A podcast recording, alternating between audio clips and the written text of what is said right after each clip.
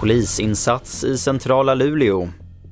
Explosion på Södermalm i Stockholm och dödstalen fortsätter att stiga i Iran. Det är rubrikerna i TV4-nyheterna som börjar i Luleå där polisen avlossat skott i samband med en polisinsats. Och en man som skulle gripas har omhändertagits för vård. Vi hör Maria Linné som är presstalesperson på polisen Region Nord.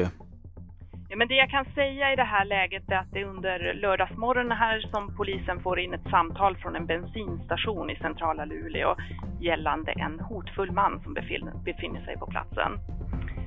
Ehm, vi beordrar patruller dit och eh, har även använt helikopter i det här ärendet.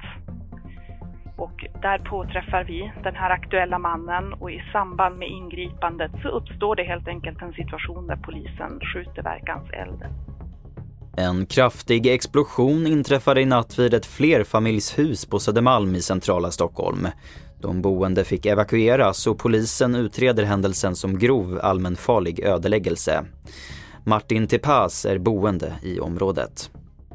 My wife and I were in bed and we just yeah, we jumped up because of the noise. It was like a rocket exploding. It was so loud. It was really scary and of course all the glass came into the bedroom and even the radiator came off the wall. So the, the impact was amazing. Så till Iran där protesterna efter 22-åriga Masa Aminis död fortsätter.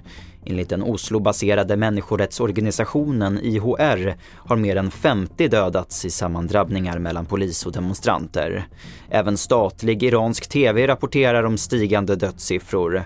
Den senaste uppgiften därifrån är att 26 personer och poliser dödats i sammandrabbningarna. Till sist att omkring 100 av SJs lokförare har sagt upp sig hittills i år, det rapporterar Sveriges Radio. Enligt facket Seko beror det till stor del på ett missnöje med ett nytt schemasystem som infördes förra året.